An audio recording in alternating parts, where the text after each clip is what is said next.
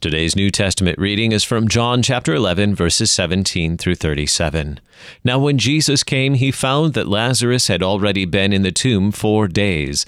Bethany was near Jerusalem, about two miles off, and many of the Jews had come to Martha and Mary to console them concerning their brother. So when Martha heard that Jesus was coming, she went and met him, but Mary remained seated in the house. Martha said to Jesus, Lord, if you had been here, my brother would not have died. But even now I know that whatever you ask from God, God will give you. Jesus said to her, Your brother will rise again. Martha said to him, I know that he will rise again in the resurrection on the last day. Jesus said to her, I am the resurrection and the life. Whoever believes in me, though he die, yet shall he live. And everyone who lives and believes in me shall never die. Do you believe this? She said to him, Yes, Lord, I believe that you are the Christ, the Son of God, who is coming into the world. When she had said this, she went and called her sister Mary, saying in private, The teacher is here and is calling for you. And when she heard it, she rose quickly and went to him. Now Jesus had not yet come into the village, but was still in the place where Martha had met him. When the Jews who were with her in the house, consoling her, saw Mary rise quickly and go out, they followed her, supposing that she was going to the tomb to weep there. Now, when Mary came to where Jesus was and saw him, she fell at his feet, saying to him, Lord, if you had been here, my brother would not have died. When Jesus saw her weeping, and the Jews who had come with her also weeping, he was deeply moved in his spirit and greatly troubled. And he said, Where have you laid him? They said to him, Lord, come and see. Jesus wept. So the Jews said, See how he loved him. But some of them said, could not he who opened the eyes of the blind man also have kept this man from dying? This is the word of the Lord. For today's meditation on God's Word, we welcome the Reverend John Fiene. I suppose it is understandable that Mary and Martha were upset. Word had been sent to Jesus. Lazarus, their brother, lay sick and near death. They wanted Jesus to come, but Jesus chose not to come. When he did, by the time he had arrived, Lazarus was dead. Martha was certain that if Jesus had come post haste, her brother would not have died. Jesus had the power to heal the sick. But Martha's faith did not stop there. She knew Jesus had the power to reverse death. So she confidently pressed him to demand a special miracle from his Father. She did not ask Jesus to ask the Father. She wanted him to demand a miracle.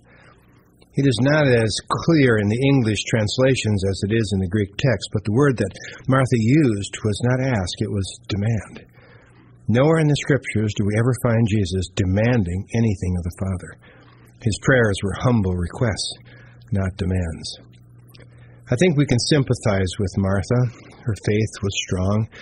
She understood well who Jesus was and what he had come to do. She confessed without equivocation Jesus was the Christ, the divine Son of God, who had descended into our creation. Jesus responded by comforting her with the gospel. He was the resurrection and the life. All who believed in him would never die. Did she not believe that her brother would rise again on the last day? Truly, Martha did believe in the resurrection of the body upon the last day.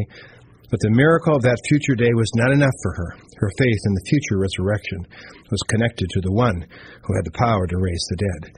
She believed that Jesus had the authority and power to raise her brother from the dead, if only he would demand it of the Father. Why would Jesus not place demands upon his Father? I know it may sound strange, but Jesus never asked for anything the Father had not already granted. At the same time, had Jesus not asked, it would not have been granted. This mystery is connected to the very mystery of the humiliation of the Son of God. It is the mystery of the incarnation. The Father knows all things and loves the Son. So the Father and the Son are perfectly united in their wills. If Jesus had demanded, it would have meant that he and the Father were not one. The Father had already willed that Lazarus would be raised from the dead, but had Jesus not asked the Father, Lazarus never would have been raised. This mystery teaches us much about our own prayer life. Prayer must always come with a condition that Jesus taught us in the Lord's Prayer Thy will be done.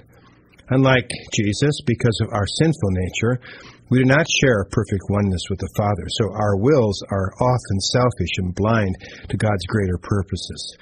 We may ask, but we are never certain that what we will is God's will, that our loving Father wills for us and wills what's best for us in our interest. Placing demands upon God is to pray, My will be done, as though God is a stingy miser who would not help us unless we strong armed him with our demands.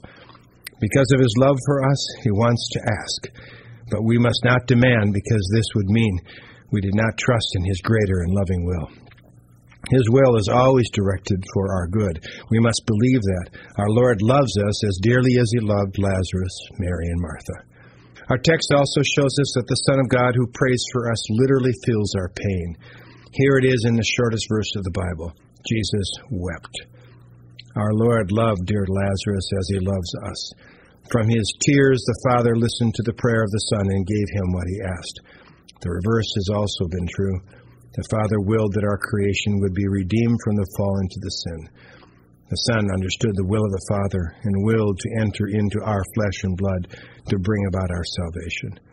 So also on the last day, the Father will respond to the will of Jesus to raise us from the dead and grant to all who have died in Christ the gift of everlasting life. Jesus hated death and mourned, so we know the Father hated death as well. The greater miracle for Lazarus is yet to come, upon the last day when all creation is restored and taken into glory. In the meantime, our loving and resurrected Lord continues to pray for you and me. He takes our prayers and perfects them for us with the aid of the Holy Spirit. Even today, He is fully human, glorified, but still fully human, and He sympathizes with us in our losses. He understands our griefs and our pains.